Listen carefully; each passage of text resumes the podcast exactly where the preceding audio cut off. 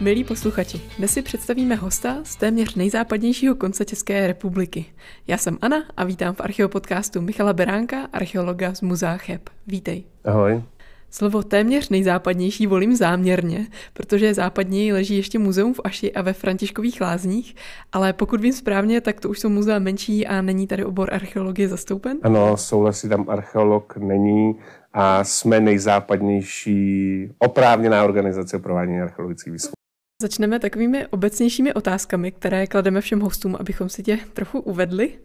Proč jsi se rozhodl stát archeologem? Jestli jsi to chtěl už od dětství, nebo to spíš postupně nějak dozrálo? Tak úplně sen asi od dětství to nebyl, ale od dětství jsme s rodičema jezdili po hradech, po zámcích, po hradištích, po skanzenech a tak. Takže eh, tu lásku, řekněme, k dějinám eh, ve mně pěstovali už rodiče a pak od střední školy, kdy jsem mě velice bavil dějepis, tak jsem začal uvažovat s tím, že bych se určitě chtěl věnovat i profesionálně dějinám a uzrálo to tak, že jsem tedy si podal přihlášku na tehdejší ústav pro pravěk a danou dobu dějinou, kam mě přijali a vystudoval jsem archeologii a měl jsem i pak vlastně v praxi štěstí, že jsem nastoupil nejdříve do muzea v Čelákovicích a pak vlastně záhy po uh, ukončení studia jsem do Chebu.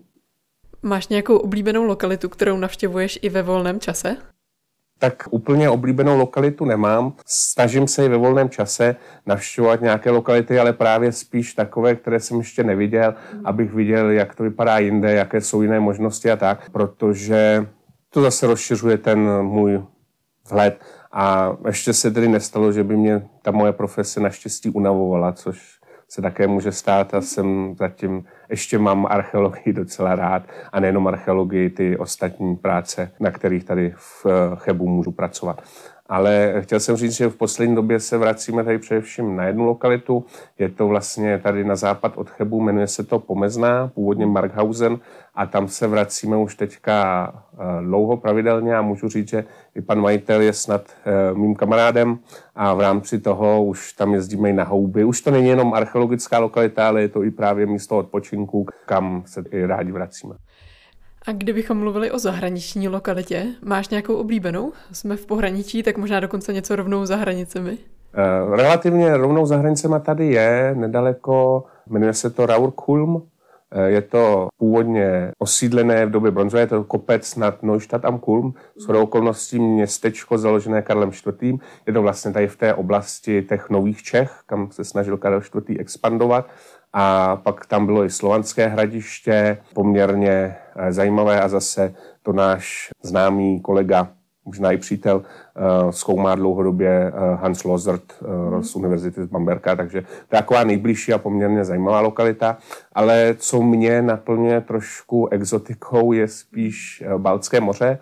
Dost mě, už jsem ho několikrát navštívil a okouzil mě docela svět vikingů, nebo prostě takový ten raný středověk na tom Balckém moři. Ten synkretismus, to spojení těch kultur vikingů, germánů, slovanů, to je jako hodně zajímavý a tam bych jmenoval světoznámá lokalita Haithabu, uh, vikingské město, které s chodou okolností vyplenili nakonec Slovani, takže mhm. ty severské bíce Eh, vyplenila ta holubičí slovanská povaha, takže Uh, takže i to uh, se v dějinách stávalo. Ono to samozřejmě je takové hodně kliše, tohle a vlastně nefunkční, jak vidíme na té lokalitě, ale je to fakt jako nádherná lokalita uh, ze spoustou nálezů. A uvidí tam člověk něco přímo v terénu, i když přijde třeba jenom na výlet? Ano, uvidí. Ono je to město obehnáno obrovským valem bylo, mm. takže ten val tam zůstal. V rámci toho areálu je zřízen archeoskanzen, takže jsou tam rekonstrukce domů. Přiléhá k tomu nádherný archeologický muzeum a je to vlastně přes jezero od Šlezviku, což je zase město s uh, tradicí z té středověkou nebo vrcholně středověkou. A i tam je zase zemský archeologický muzeum a tak. Takže tam jako člověk toho vidí hromadu, jak v terénu, tak i v těch muzeích a, a myslím si, že to stojí za to. Co tvůj uh, nejlepší archeologický nález? A nemusí to být nejlepší pro společnost, jiný badatele, ale spíš jako pro tebe osobně nějaký, jestli ti napadá něco? Tak já bych to vzal trošku z druhé strany. Už těch nálezů zajímají jsme relativně dost. Mě vždycky spíš fascinovalo, když jsme ještě chodili na přednášky do školy, tak uh, vždycky bylo takový jako textil třeba, že to je jako vzácný prvek a, a vlastně to nemusíte se učit tak jako dopodrobná, protože to najdete stejně tak maximálně jednou za život. A pak třeba jsme zase měli numizmatiku. No, depoty, to se tady nachází, ale zase to není tak důležitý, to najdete jednou za život. No a nastoupil jsem sem a začaly se na mě hrnout mincovní depoty, eh, které byly zabalené v textilních balíčkách takže tyhle nálezy eh, mě jako přijdou zajímavý a jsou zajímavý jako pro širší veřejnost. Jak badatel jsou, tak samozřejmě i tu eh, nejširší občanskou veřejnost. Za tohle bych řekl, že asi z mého pohledu patří především ten textil, který není v českých poměrech přílišným nálezem a měl jsem tady možnost být u nálezů nebo pak později s kolegama zkoumat textilie středověké, mm-hmm. konopné, lněné a pak i třeba zase už novověké hedvábí mm. a takovéhle věci, které se tady nacházejí. Ched má v tomhle velkou výhodu, že se tady dochovává, takže to jsou z mého pohledu asi ty nejzajímavější nálezy, které jsem zatím měl možnost, možnost zkoumat. Řekl bys nám nějaký příklad těchto nálezů, právě o kterých mluvíš, jestli to bylo z pohřebišť nebo v rámci uh, Jedno bylo tedy ty středověké textily, ty byly v rámci mincovního depotu, mm-hmm. uh, pocházejí z Opatova u Lubů. A k tomu jste i něco většího publikovali? Několik článků jsme udělali, udělali jsme i knižku, poklady Chebska, a dělalo se i výstava, takže bylo to publikované jak u nás, tak tady v přilehlém zahraničí bavorském. A ten druhý, ten pochází tedy z pohřebišť, Eh, tady už z města, eh, především samozřejmě pokud hovoříme o tom hedvábí, tak jsou to jako patricijské rody, které se nechávaly pohřbívat eh, v oblečení tohoto typu. Jo, jo. Co tě na práci v archeologii nejvíc překvapilo? Jestli vůbec ještě si na to dokážeš vzpomenout, protože už jsi v praxi nějakou chvíli. No, trošku mě neustále překvapuje, řekněme, spíš eh, v tom negativním slova smyslu ta úředničina té věci. Eh, možná jsem asi na začátku, nebo většina lidí, když jde do archeologie, tak má tu romantickou představu toho zkoumání, toho eh, výkopů, ale vlastně dneska z velké části už archeologie je i práce v kanceláři, vyplňování hodně papíru, hodně zpráv, vyjednávání s řadou spolupracovníků, zadavatelů, klientů a tak dále, takže to je taková odvrácená eh, možná tvář archeologie, která je ale na druhou stranu taky potřeba udělat a tam mě trošku na začátku překvapila. Dneska už to samozřejmě beru běžně. Mm-hmm. Yeah. Máš nebo měl jsi ve svém archeologickém životě někoho, kdo tě zásadně ovlivnil? Tak já nevím, jestli zásadně, ale vždycky jsem tvrdil, že mám tři nejinspirativnější archeology. Eh, jestli je můžu jmenovat, tak je to eh, profesor Jiří Macháček z Brna, eh, docent Petr Květina a doktor Michal Erné. Se všema jsem pak vlastně v průběhu života měl možnost se seznámit, se kterými i trošku pracovat, takže to bylo vždycky zajímavé a mě vždycky fascinoval, nebo měl jsem rád jejich knížky, publikace v tom, že vlastně oni se na ten archeologický svět nebo na ten archeologický pramen koukají neotřele, snaží se na něj podívat i z jiné strany, z jiných oborů. Je prostě to jejich přemýšlení neotřelé a e, velmi inspirativní pro mě a já se právě snad snažím taky aspoň takhle tu mezioborovost pěstovat. Já si myslím, že má dneska ten největší smysl. Hmm. A pokud se vůbec dostaneš do nějaké komunity, kde nejsou jenom archeologové, tak jaká je nejčastější reakce, když se někdo dozví, že jsi archeolog? To už se dneska moc nestává. Samozřejmě eh, dřív, když eh, jsem se vrátil mezi eh, spolužáky ze střední školy, tak ty to do jisté míry fascinovalo právě protože měli tu představu té romantické archeologie. No a já jsem jim trošku naboural ty jejich představy v tom, že je to taková ta každodenní činnost spojená především v současné době samozřejmě s tou činností stavební. Takže to byla asi taková věc, že vždycky reagovali, jo, to je ten Indiana Jones, že prostě někde v exotických zemích objevujeme exotické poklady, ale vlastně ta archeologie má právě tu svoji každodenní Málo kdo nebo méně lidí si uvědomuje, že ta archeologie je činnost prakticky na dosah ruky. Projdeme-li se po náměstí jakéhokoliv města v České republice zase tak jako archeologie je přímo pod její chodidly a to ne nějak hluboko 20 cm, že? To pod dlažbou v zásadě. Hmm. A teď už se můžeme přesunout k těm archeologickým historickým tématům, kterým se věnuješ. A začneme asi tím, co vůbec obnáší práce archeologa na Chebsku. Jestli jsou to záchranné výzkumy, nějaká edukace veřejnosti, badatelská činnost, jestli se k ní dostaneš mm. vůbec. Vlastně patří tam všechno. Práce, já bych neřekl na Chebsku, ale obecně mm. toho muzejního archeologa je vlastně v širokém spektru. Ale to mě na druhou stranu jako baví, protože člověk nevypadne, spadne do žádné rutiny a prostě každý den mám-li, já nevím, plácnu zkoumat kulturu s lineární keramikou a dělám každý den kulturu s lineární keramikou, je eh, z mého pohledu trošku eh, nudný. Ale netvrdím, že to samozřejmě někoho nemůže bavit a si to i lidi baví a je to v pořádku. Ale ta muzejní činnost je vlastně velice široká. Jeden den eh, máte tady čtvrtou třídu, který se třeba začnou teprve těm dějinám věnovat, tak je člověk trošku uvede do toho, co ta archeologie přináší, pak se právě věnují záchranní činnosti archeologické, mezi tím samozřejmě musíme dělat i nějakou činnost eh, zpracování sbírky a podobně. Co se tedy té konkrétní archeologické činnosti tak vlastně naše muzeum se uh, systematicky věnuje pouze záchranné archeologii, takže pokud je něco ohroženo, tak tam děláme takzvané záchranné nebo předstihové výzkumy. Občas, a to zcela minimálně, ve spolupráci většinou se zájemci, jako máme třeba uh, Univerzita Hradec Králové nebo Univerzita, Západočeská univerzita v Plzni, s kterými spolupracujeme. V rámci této spolupráce čas od času Eh, se dělá nějaký badatelský výzkum, ale to je jednou za dva, tři roky, eh, kdy je nějaký jako z badatelského zájmu ve spolupráci něco.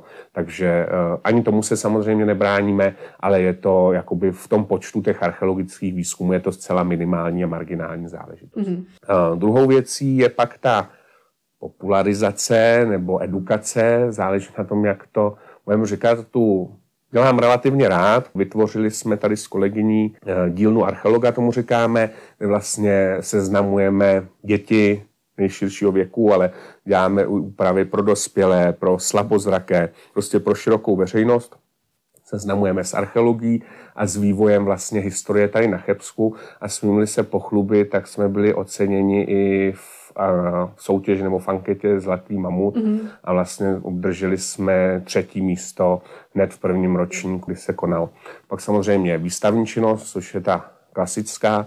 Už jsme tady realizovali eh, několik výstav, některé děláme samostatně, některé zase ve spolupráci jak s dalšími krajskými institucemi, tak samozřejmě s národními nebo i mezinárodními.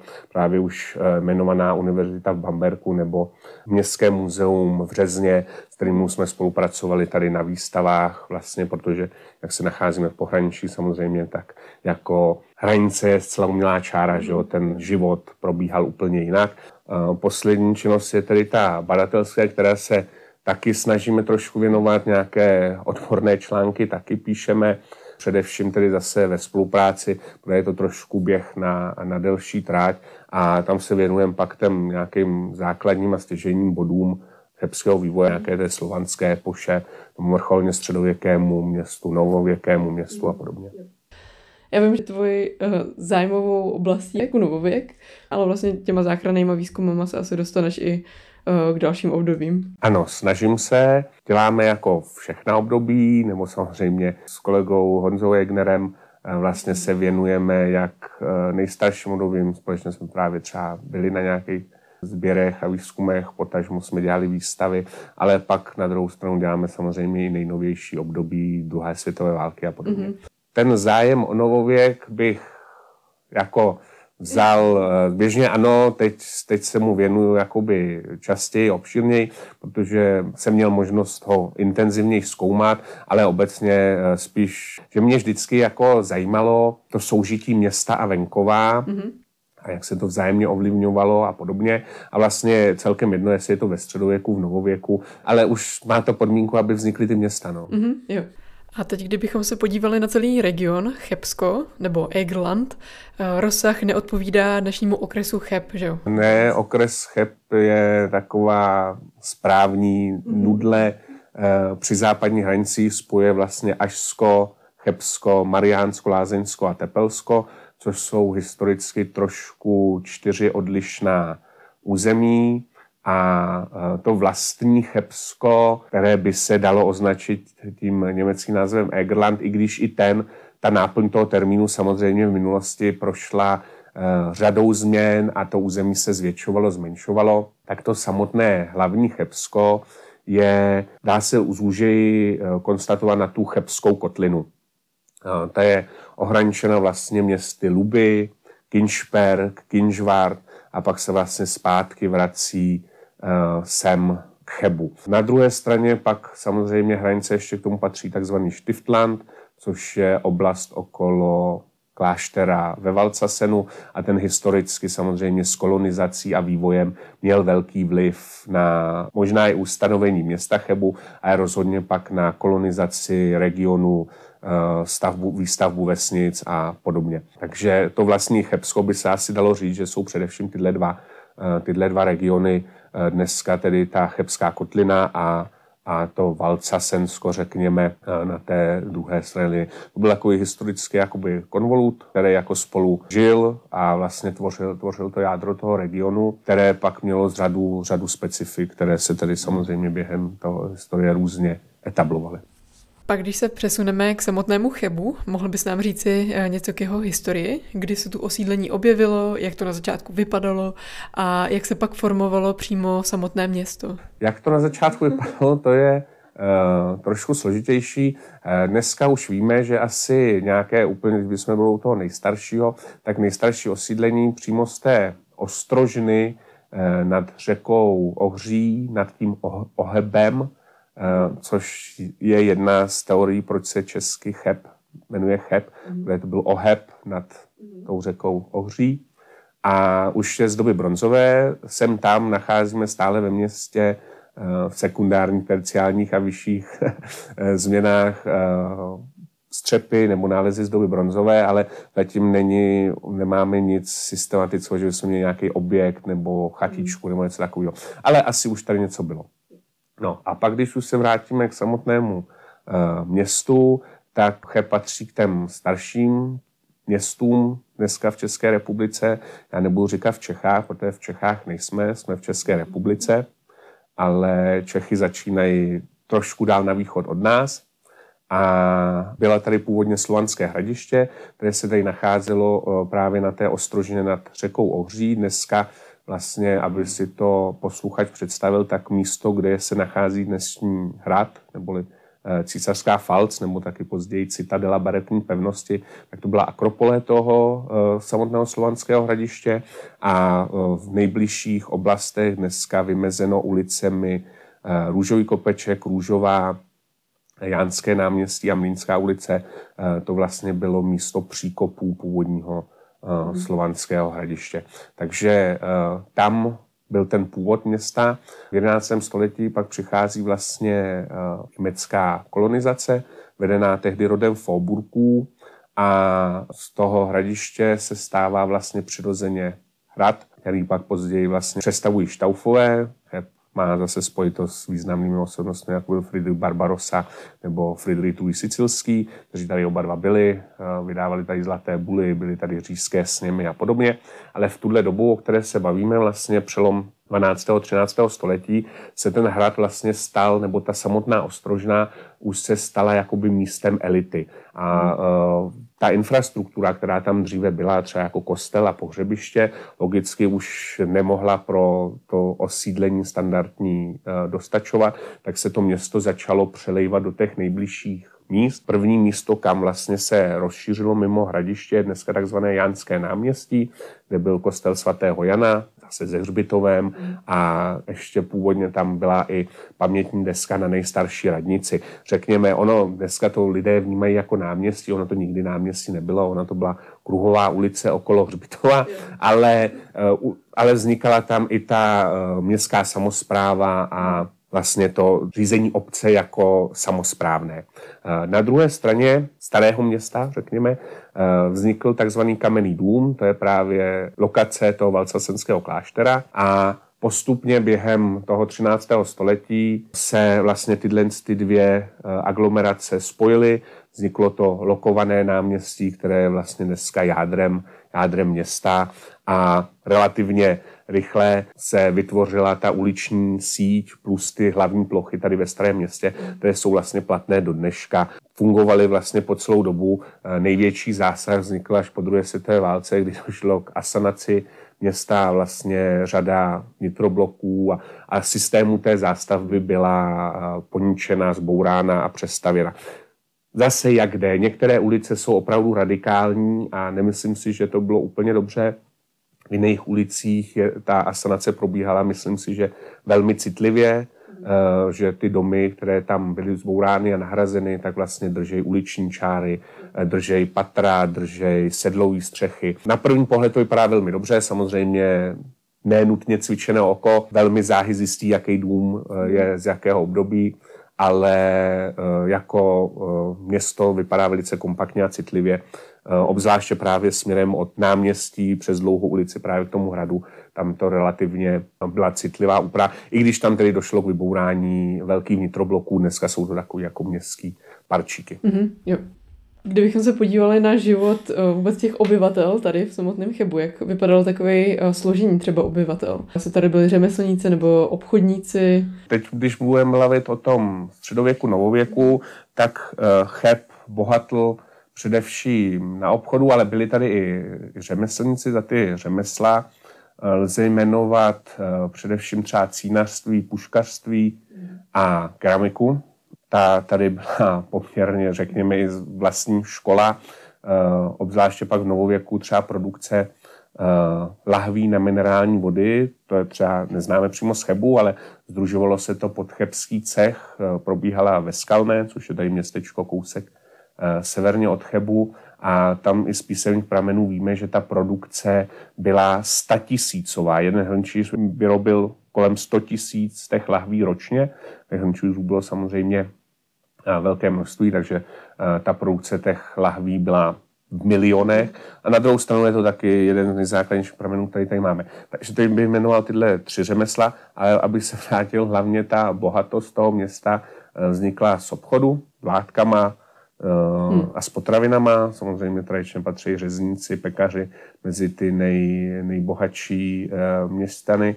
A za to obyvatelstvo, pokud někoho jmenovat, tak bych jmenoval rod šliků, což byli původně chebší soukedníci a vlastně vypracovali se na jeden z předních rodů Českého království samozřejmě. A na to pak asi narazíme, že třeba v období 30 leté války to neměli zrovna jednoduchý a pokud to vím, tak vlastně existuje tento rod do dneška. A je to takový ten zástupce, řekněme, toho standardního na začátku standardního městského obyvatelstva, ale vypracovali se až mezi nejvyšší šlechtu. Kdybychom se vrátili ještě krátce k tomu hrnčířství a tomu obrovskému objemu uh, lahví na minerálku, tušíš, jestli jsou nálezy z většího prostoru v Čechách, nebo kam až se mohly distribuovat? Nejenom z Čech, zase do dneška Karlovarský kraj, nebo ta, ta naše oblast je samozřejmě spojena s lázeňstvím a e, s minerálními vodami, e, s kterými se běžně obchodovalo a vlastně ta, to rozšíření těch lahví na minerální vodu Eh, je poměrně po celé střední Evropě s velkou, s velkou jakoby mírou od Vídně přes Berlín, Mnichov a podobně. Tuším, že v katalozích jsem zaznamenal, že se dostávali i do přístavů v Rotterdamu, Amsterdamu a podobně. Ona, ta kamenina tím svým materiálem vlastně vykazuje pro tu minerální vodu poměrně příznivé podmínky pro uchování, na rozdíl od dnešních plastových hlaví.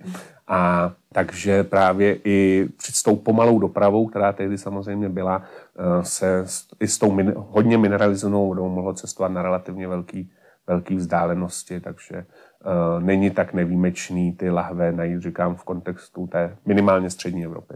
Co se pak týkalo okolí samotného Chebu, tak jak vypadalo to? To asi bylo teda zemědělsky zaměřený, nebo tady byly spíš hustý lesy asi? Uh, no tady v právě v Kotlině ne. Takový ten les klasicky začínal prostě od těch vyšších poloh, kdy se vlastně do těch pahorkatin a vrchovin, což tady to Chebsko právě ohraničeno vlastně uh, několika pohořími, ze severu Krušné hory, ze východu a jihu Slavkovský les, vlastně z jihu pak Český les a uh, ze západu Smrčiny sem postupují. A tam samozřejmě ty lesy byly, ale ta kotlina byla průstupná především v ose východ-západ, respektive takový jako jihovýchod-západ, právě z oblasti, řekněme, toho Ponábí do Poohří, vlastně to byla, to byla ta základní osa, která určovala ty dějiny města nebo i toho regionu. No a pak eh, samozřejmě ta kotlina byla především zemědělská. Ono obecně pak, když se trošku budu vždycky narážet na ten novověk, tak co se venkovstva týče, tak Chebskou má asi většina eh, lidí spojeno se specifickou hrázděnou lidovou architekturou a vlastně to hrázdění samo o sobě je typ architektury, který vzniká v oblastech, kde není dostatek dlouhého rovného dřeva, takže je to právě typický třeba pro to severní Německo. A proto se to i třeba tady na tom Chebsku usadilo, ale vlastně jakmile už stoupám postupně do těch hor, třeba na Ažsko, tak se to vlastně vytrácí, nebo je to tam minimalizované právě na úkor standardní roubené architektury, která byla jakoby dostupnější, jednodušší a funkčnější pro ty, pro ty oblasti. No, takže eh, ta kotlina sama o sobě byla především zemědělská, venkovská a tvořila dlouhodobě a historicky zázemí eh, toho města jako takového, eh, nejenom tedy na, venko, na vesnicích eh, standardního typu, ale město si zřizovalo své vlastní v vozovkách vrchnostenské statky nebo velkostatky, které vlastně spravovaly nějakou přirozenou, přirozenou polohu a zásobovali to město potravou nebo uh, především obilím, ale to byl jedna zase z těch obchodních komodit, který, mm-hmm. který tady taky fungovaly. Viděl by si tam nějaký mezníky ve vývoji právě toho okolí uh, samotného Chebu jako v rámci středověku, novověku, jak se to proměňovalo, jestli se to rozrůstalo? Tak uh, rozrůstalo se, řekněme, s nějakou tou efektivitou a počtem, počtem obyvatel, ale pokud bychom nebrali nějaké jako válečné konflikty, kdy došlo k vypálení a tak, tak jako žádný radikální, radikální změna eh, v zásadě jakoby eh, nevznikla eh, až pak vlastně s příchodem železnice, což zase samozřejmě je další, další věc tím, že Cheb byl na křižovatce železniční, teď už mluvíme o polovině 19. století, do Chebu přichází dráha v roce 1865 ale je to spojnice čtyř drah. Bavorské, saské a dvou českých, jedna vedla z Plzně, jedna vedla z Varů, respektive z Ústí nad Labem, takže to bylo vlastně významná, významná stanice. Později třeba za první republiky to byl vlastně nejvýznamnější přechod železniční do Německa jezdil tudy tak slavný, nebo slavný pařížský expres mm. a tam pak poté, podél té železnice samozřejmě došlo e, ke změně zvětšení počtu obyvatel k významu těch jednotlivých obcí na těch drahách, ale do té doby víceméně to bylo, eh, jako, jak říkám, krom eh, těch válečných zásahů se to vyvíjelo poměrně přirozeně, bez žádných jako radikální změn. Jo, jo, jo. A teď, eh, kdybychom se vrátili k archeologii teda, třeba co by se týkalo nejdřív toho okolí Chebu, pak se podíváme do samotného uh, Chebu. Takže v okolí Chebu, jestli jsou nějaké jako zajímavé teďka tvoje výzkumy, které by přispěly víc poznání středověku, novověku? Už jsme, měli jsme možnost, dostal jsem se k výzkumům, které vlastně úplně otočily nějaké poznávání toho regionu. Asi z těch uh, už jakoby nejznámější, nebo které bych jmenoval, jsou ty mincovní depoty z Opatova Lubů a vlastně takové množství eh, jihoněmeckých ražeb vlastně do té doby nebylo vůbec hmm. jakoby v našem prostředí známý, mluvíme o tisících mincí. A když se na to podíváme ještě blíž, třeba přibliž nám trošku tu lokalitu, kde to vůbec je, nebo v jakém kontextu se to třeba našlo? Našlo se to vlastně zaniklý vesnici, nebo dneska částečně zaniklé vesnici, ale její důvod zániku je odsun původního obyvatelstva po druhé světové válce, ale ta vesnice, nebo jako většina těch vesnic, a možná se k tomu ještě dostaneme, eh, tady v pohraničí sice zanikly po roce 45, ale většina z nich má kořeny hluboko ve středověku, běžně ve 12. 13. století.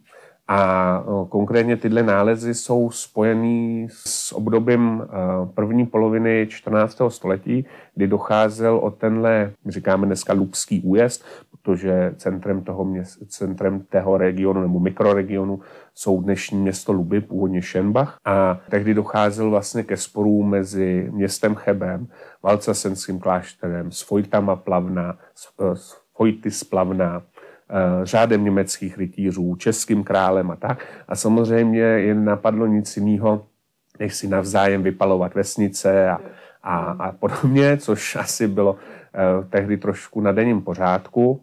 A jak by vlastně každý archeolog nebo numizmatik řekl, vlastně to, že si lidi ty peníze ukládají, není tak divný, je důležitý, proč si nevyzvedli. A samozřejmě tady asi osud toho majitele nebyl úplně příznivý.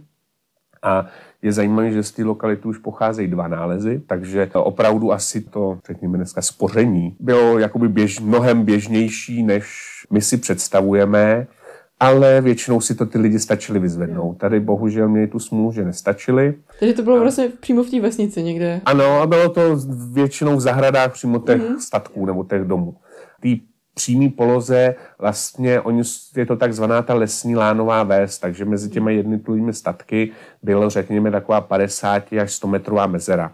A vlastně nedaleko toho stavení jako konkrétního právě byly tyhle ty depoty vždycky zahloubený. Takže nebylo to v domě, nebylo to ani ve dvoře, bylo to v zahradách těch, nebo v nejbližším okolí toho statku. No a aby dopověděl tu myšlenku s tím sporem v té první polovině 14. století, vlastně když pak ustavil už Karel IV.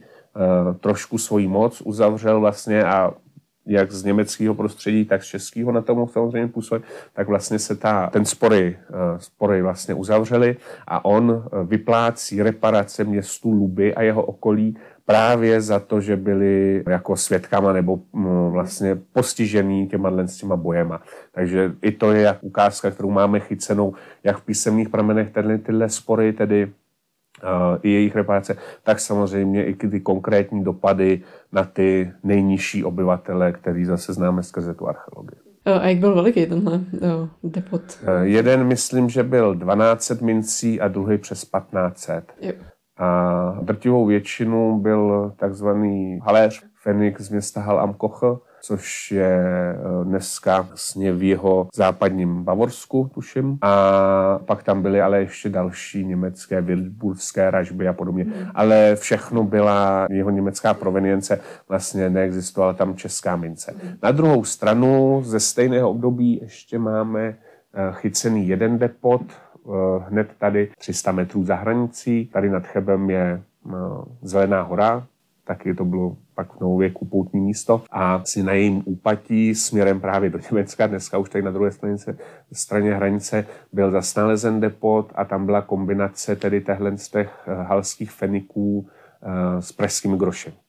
Takže paradoxně pražský groše byly na německé straně a německý ražby u nás, ale jak jsem říkal, hranice nemá smysl. Ale mezi tím se pak už se tady objevily ještě další uh, mincovní depoty s pražskými groši, takže sem uh, proniká i samozřejmě ta česká mince, ale uh, zase bych řekl, že logický asi, že člověk nebo obchodníci získávají ty mince s tou oblastí, s tou především obchodují.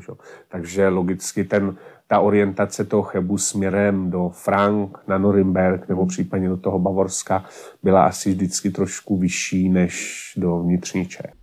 Pak ještě možná k eh, okolnostem toho samotného nálezu, tady u těch detopotů, jestli to bylo... Tak eh, jeden našla paní detektorářka jo. a ten druhý byl při vykopávání vlastně kamenů, které byly z té zástavby, mm. domů pět až z toho, z toho poválečného rozpadu, tak přitom se vlastně objevil jo, ten druhý.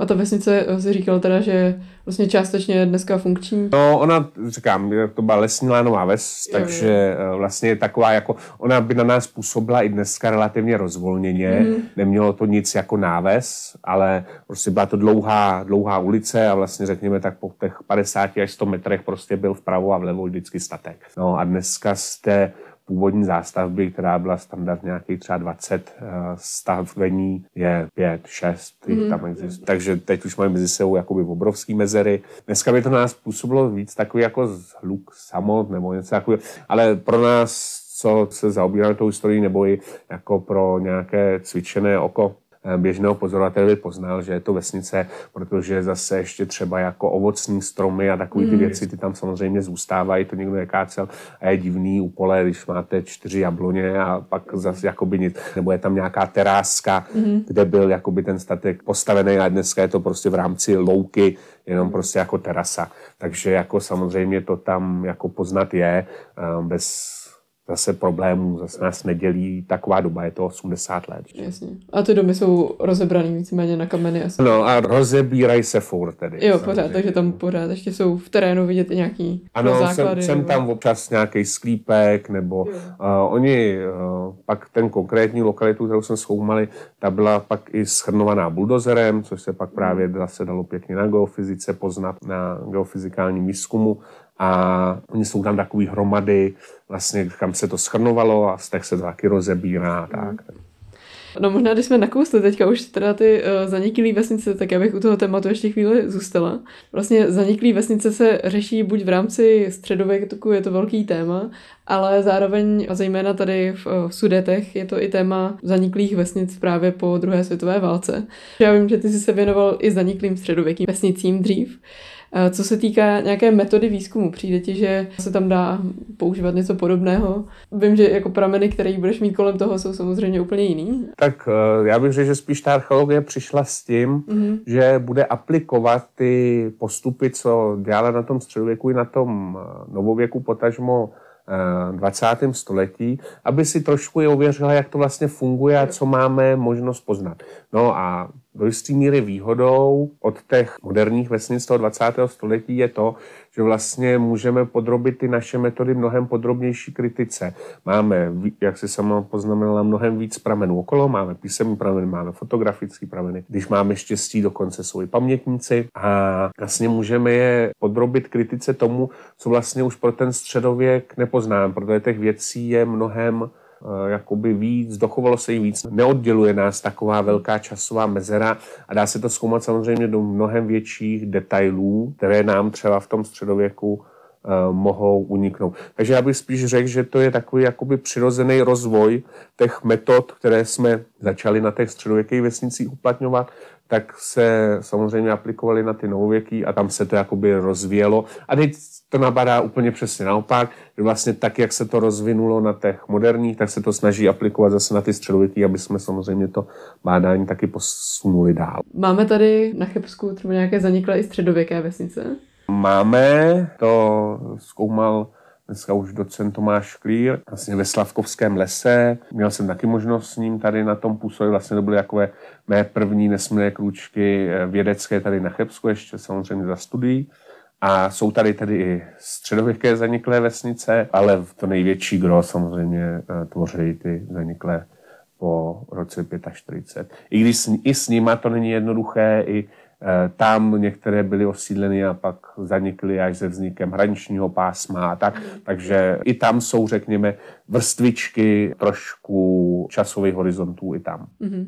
A je to téma, kterýmu vlastně je vůbec čas se věnovat? Uh, já se tomu věnuju z důvodu, že dneska přišlo do módy obnovovat památky nebo obnovovat ty historické statky a stavení. Řadou těch lidí se prostě znám, děláme, dělal jsem na řadě statků vlastně po celé tady té oblasti. A teď myslíš lidi jako původní obyvatelé? Ne, ne, ne, ne, no to je, co si to dneska třeba koupili jako chalupu, jo, jo, zamilovali jo. se tady do toho a vlastně toužejí to jako obnovovat. Takže při té příležitosti vlastně já se vždycky dostanu na ty jednotlivé eh, lokality, jednotlivé statky, máme možnost nějak jakoby trošku prohloubit to vědění o té konkrétní lokalitě a jak už jsem tady jmenoval, jedna z těch jakoby hlavních nebo z těch dlouhodobě zkoumaných je právě ta pomezná teď kolega, nebo eh, ten kamarád mi říkal, že je to vlastně desátá sezóna to bude, takže už deset mhm. let tam vlastně eh, zkoumáme, nebo kolik. Protože tam právě postupuje ta, postupují ty práce v rámci toho statku. Začínalo se eh,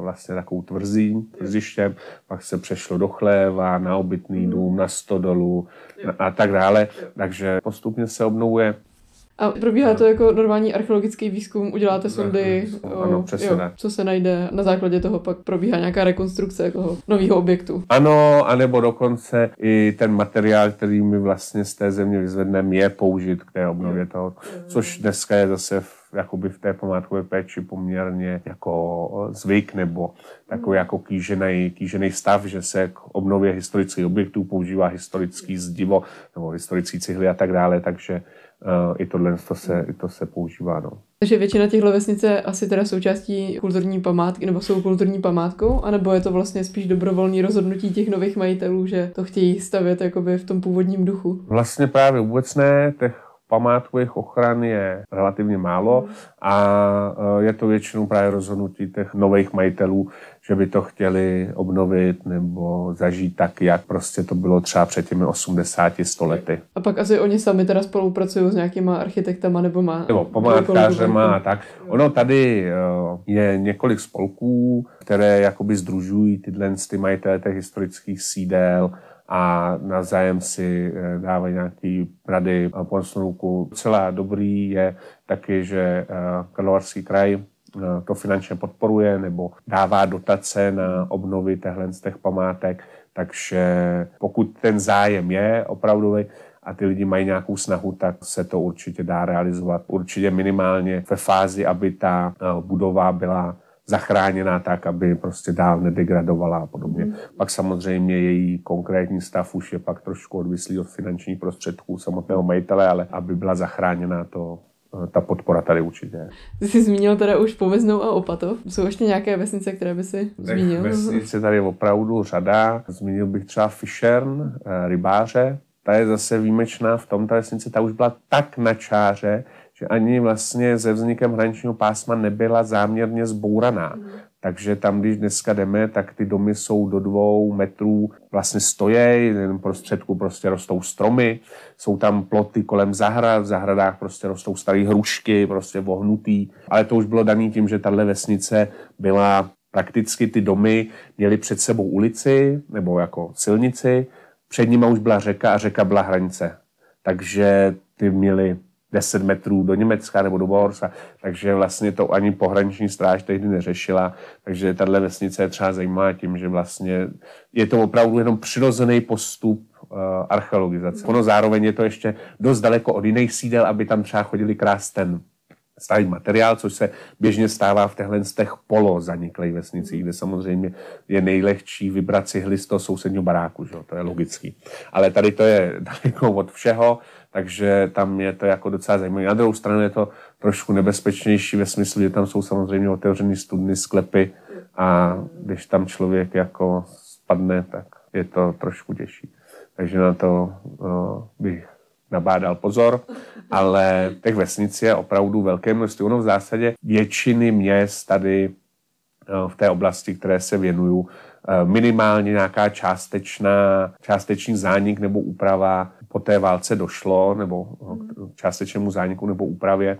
I město Cheb si prošlo svojí vlastně úpadkem a co se týče počtu obyvatel, vlastně až na začátku 90. let se vrátilo k počtu, který mělo před válkou. E, města typu Aše se tam nevrátily nikdy. Mesi, že až měla před válkou 25 tisíc, dneska má 15.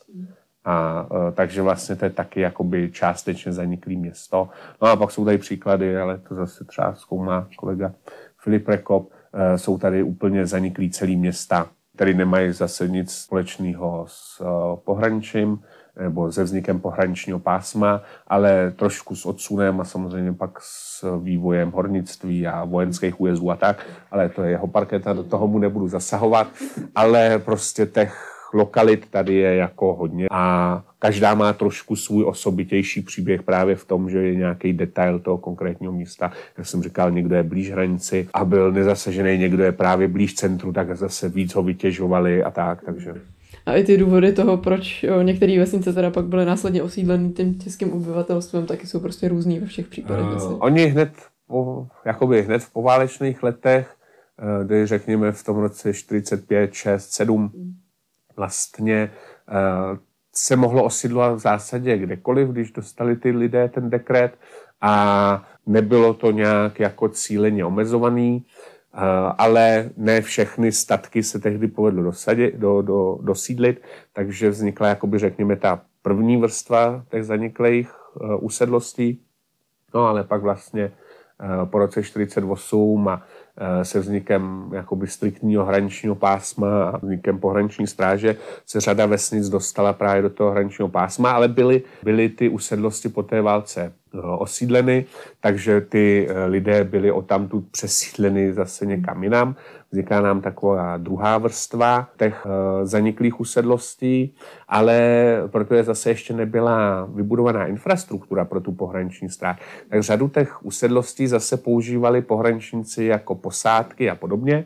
No a to pak opouštěli až v průběhu třeba 50. let, především v druhé polovině 50. let, tak eh, pak už vznikla ta třetí horizont jakoby zániku těch, eh, těch usedlostí.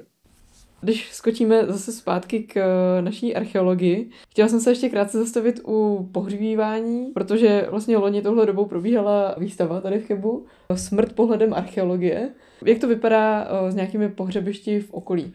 Jak už jsem naznačil na začátku, věnujeme se všem. Uvedu to tak i na té výstavě Smrt pohledem archeologie, která částečně vychází z nových výzkumů, nebo především jsem se snažil vycházet z nových výzkumů, reflektovala i to starší poznání, tak tady z toho nejstaršího, relativně lépe poznaného horizontu je doba bronzová a možná posluchači budou právě znát pohřebiště v Žírovicích. Je to asi nejznámější tady lokalita z doby bronzové vlastně eh, na Chebsku můžou se i dočíst, nebo můžeme se dočíst o takzvané chebské skupině, což je vlastně takový jako specifikum tady mladší a pozdní doby bronzové. Mluvíme o nějakých letech 1200 až 800 před naším letopočtem. A tohle to pohřebiště bylo už zkoumané tedy v 20., 30. a 40. letech. Jedná se tedy o pohřebiště takové hodně synkretické nebo jako spojující řadu kulturních prvků, což eh, je typické pro tu takzvanou chebskou skupinu, že vlastně spojuje eh, prvky z řady těch okolních velkých civilizačních okruhů, eh, reprezentovaných v Čechách, tedy především knoviskou kulturou a na takovém tom severu východě od nás lužickou kulturou. Takže to je trošku spojuje a je to pohřebiště bylo takový trošku komplikovanější, jsou tam různé typy pohřbů, jak jednoduché jamkové, tak eh, až po mohyly eh, s kamennými skřínkami, eh, jak žárové, tak nějaké pokusy o kostruiritus je to trošku, trošku složitější. Jak bylo veliké? Uh, na jaké ploše? Ta plocha je asi 40 x 40 metrů. Mm-hmm, to není to moc... A i přesto teda všechny typy pohřbů rovnou? Uh, ano, ono jich tam je přes 40 zaznamenaných, myslím možná i víc, teď mm-hmm. si nepamatuju yeah. přesné číslo. No, ono je to na hraně bývalé pískovny, tak jak to bývá, si to asi představu tak, že vlastně pískovně těžili písek a najednou jim začaly samozřejmě z hrany vypadávat, vypadávat hrnce a kosti a tak.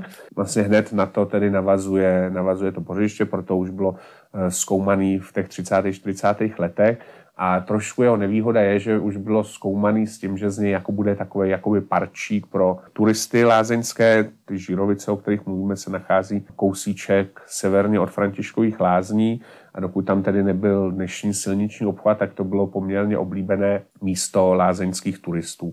Takže už v těch 30. 40.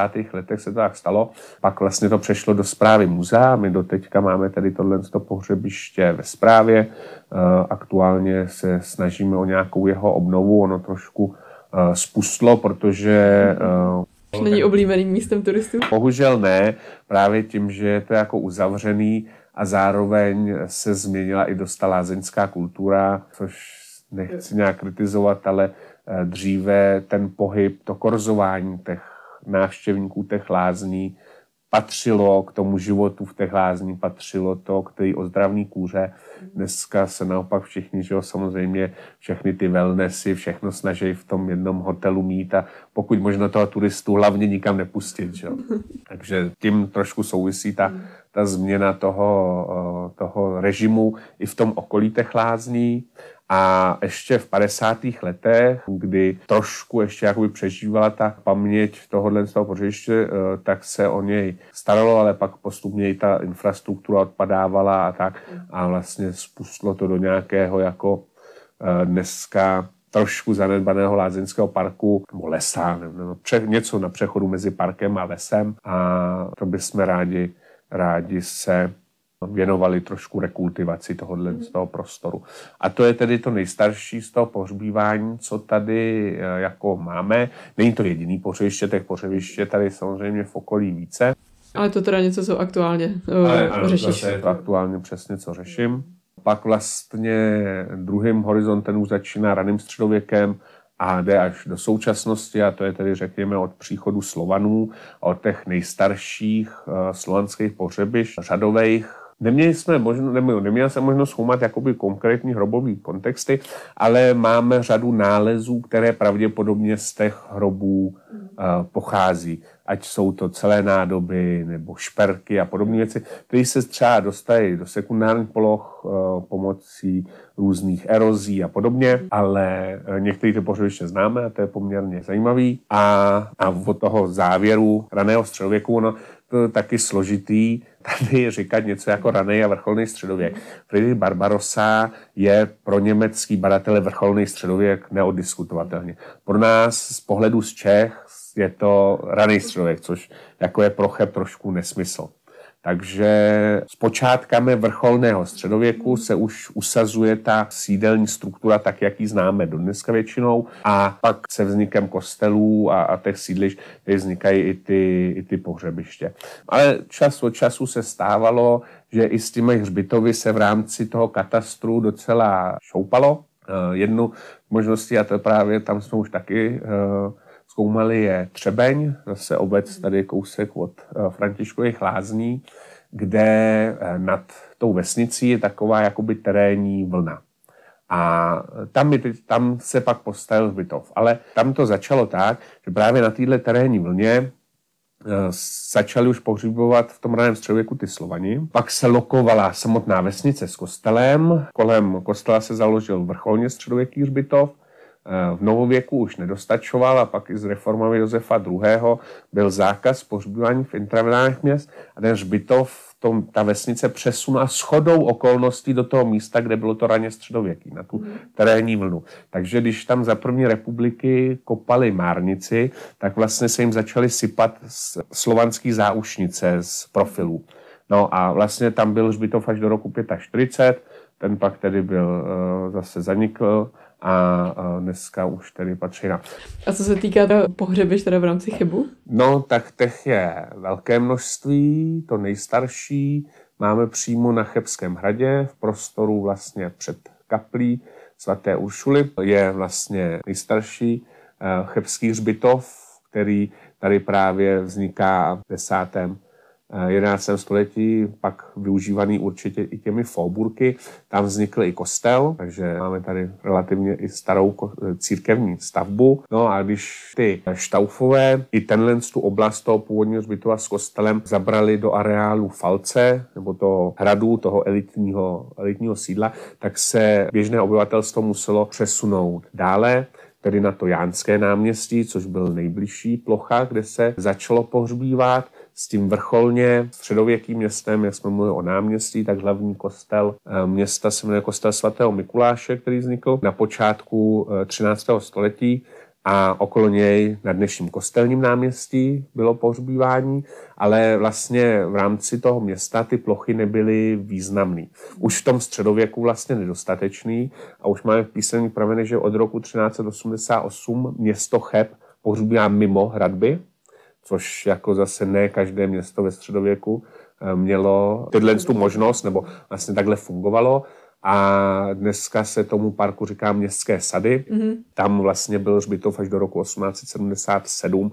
On se několikrát rozšiřoval toho roku 1388 až do toho 19. století. Ten už jsme možnost zkoumat měli, protože tam se zaváděla nová, nové drenáže, nová hydroizolace nebo eh, vlastně rozvod těch povrchových vod a tam je to poměrně jako klasické novověké pohřebiště. Eh, řada superpozic, etáže, obrovské množství nálezů, ostatků, eh, různých schrnutí, tedy těch ostatků, přepohřbívání a tak dále toho, to tak, jak to na těch novověkých hřbitovech bývá. Ale ani to není samozřejmě konečná a mezi tím tedy eh, docházelo ještě pohřbívání na několika místech. Jednak v období baroka a renesance byly vybudovány pro městskou elitu krypty právě v kostele svatého Mikuláše. Tam jsme se taky dostali, především do té hlavní takzvané společné krypty barokní z let 1699 až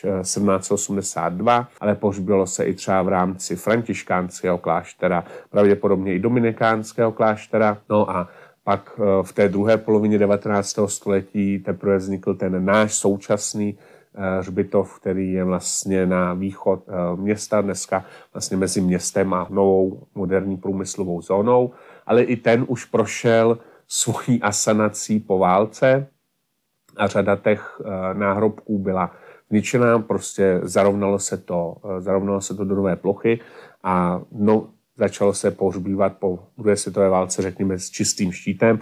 On nebyl až moc tak čistý, ale prostě do nové, do nové plochy a bohužel ty náhrobky byly evidentně rozprodávány jako levný stavební materiál a i v rámci zase své prace na různých jiných rodinných domcích nebo tak se dostáváme eh, k temhle nálezům, kde, mm. jsou ty, kde jsou ty náhrobky používané při stavbě různých chlívků, cestiček mm. a podobně. Ne úplně pětní užívání, a to jsou tam třeba poměrně zajímavé náhrobky prvoválečných legionářů a tak dále, jako poměrně významné osobnosti. Je pak a... šance lokalizovat zpátky, odkud pocházejí? Na, na hřbitov ano, ale na místo úplně nevím. Já jsem tedy neskoumal, jestli jsou nějaké lokační mapky, z první republiky, ale snažíme se zase získat zpátky a máme už jich tady taky poměrně zajímavou, zajímavou sbírku. Mluvíme o desítkách kusů. Mm-hmm. Takže potom vyndají schlívku klidně, kámen nahradí to jiným a no, jo, no, když no, se na to upozorní. Se, nebo se chlívek úplně bourá a takže mm, těch, těch pořbů nebo toho, toho eh, pořbívání je poměrně dost a jak jsem říkal, ty nejnovější jsou pak třeba i válečné hroby z druhé světové války. A to jsem vlastně o, před natáčením ještě říkal o docela zajímavém nálezu. Ne úplně pohřebiště teda, ale... Nejedná se o pohřebiště, jednalo se o hrob, a to asi o sekundární hrob, který byl omylem objeven eh, detektorářem pak nahlášen policii České republiky a samozřejmě zasvítili ty věci, jako byla čutora, hmm. jako byly okované boty, jo. Eh, jako byla plynová maska a vlastně tohle to samozřejmě on našel, vykopal mezi, a zastavil se až v momentě, kdy lidská lepka na něj vykoukla.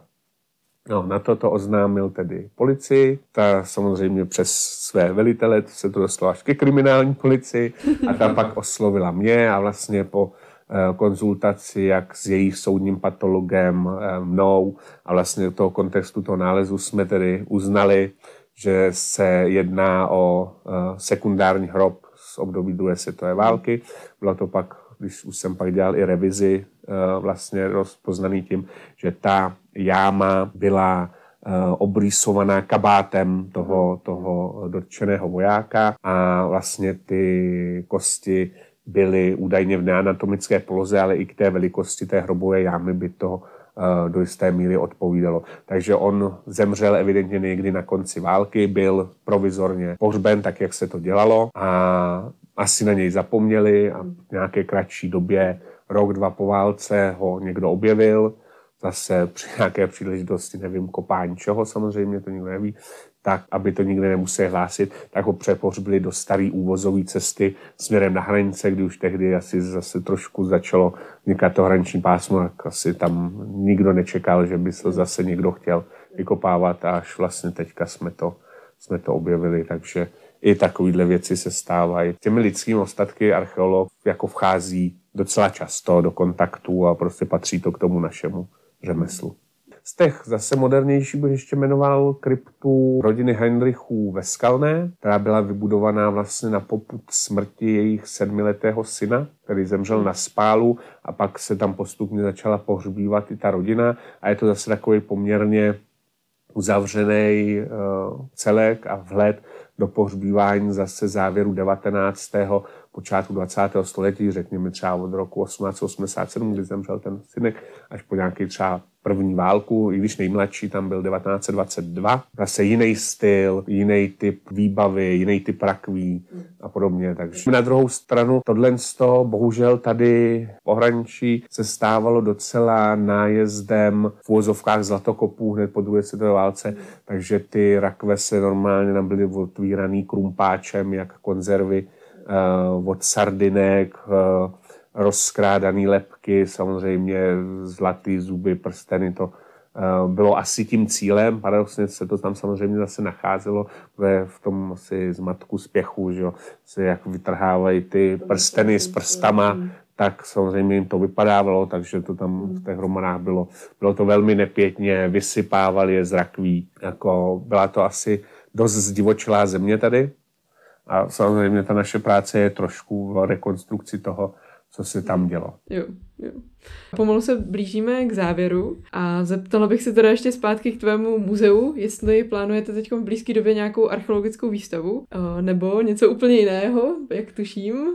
Ano, tuší správně, protože jsme si o tom zase tady na začátku povídali. Plánujeme zcela novou expozici, a tam by se měla tedy věnovat archeologii čtyři sály. Jednak řekněme archeologii jako vědecké disciplíně, Eh, experimentální archeologii nebo takové té edukační, kde by si mohli návštěvníci vyzkoušet ty různé technologie a pak dva sály by byly věnované nějakému tomu historickému vývoji města a regionu na základě archeologických pramenů.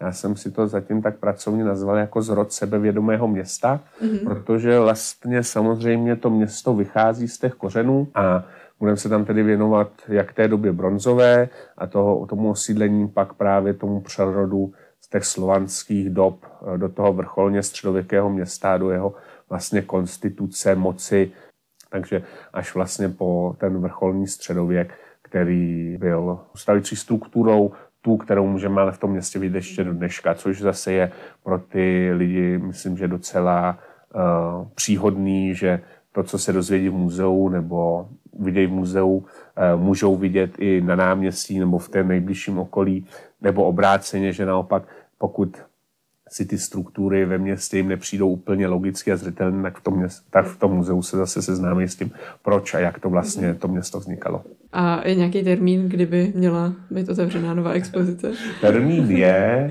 ale zatím ho nebudu říkat, jo, jo. ještě to je jako dost daleko a uvidíme, jak to s tím bude takže eh, to zatím bych neřešil. A co se týká samotné výstavy, tak... Teď jsme měli dost výstav, vlastně na posledních uh, pár let jsme hmm. dělali dvě archeologické výstavy, jednak to pohří za času lovců a sběračů, již uh, zmiňovaným kolegou Honzou Egnerem, která se věnovala tedy tomu nejstaršímu osídlení, což je poměrně nová uh, otázka ve zdejším regionu a dlouho nereflektovaná.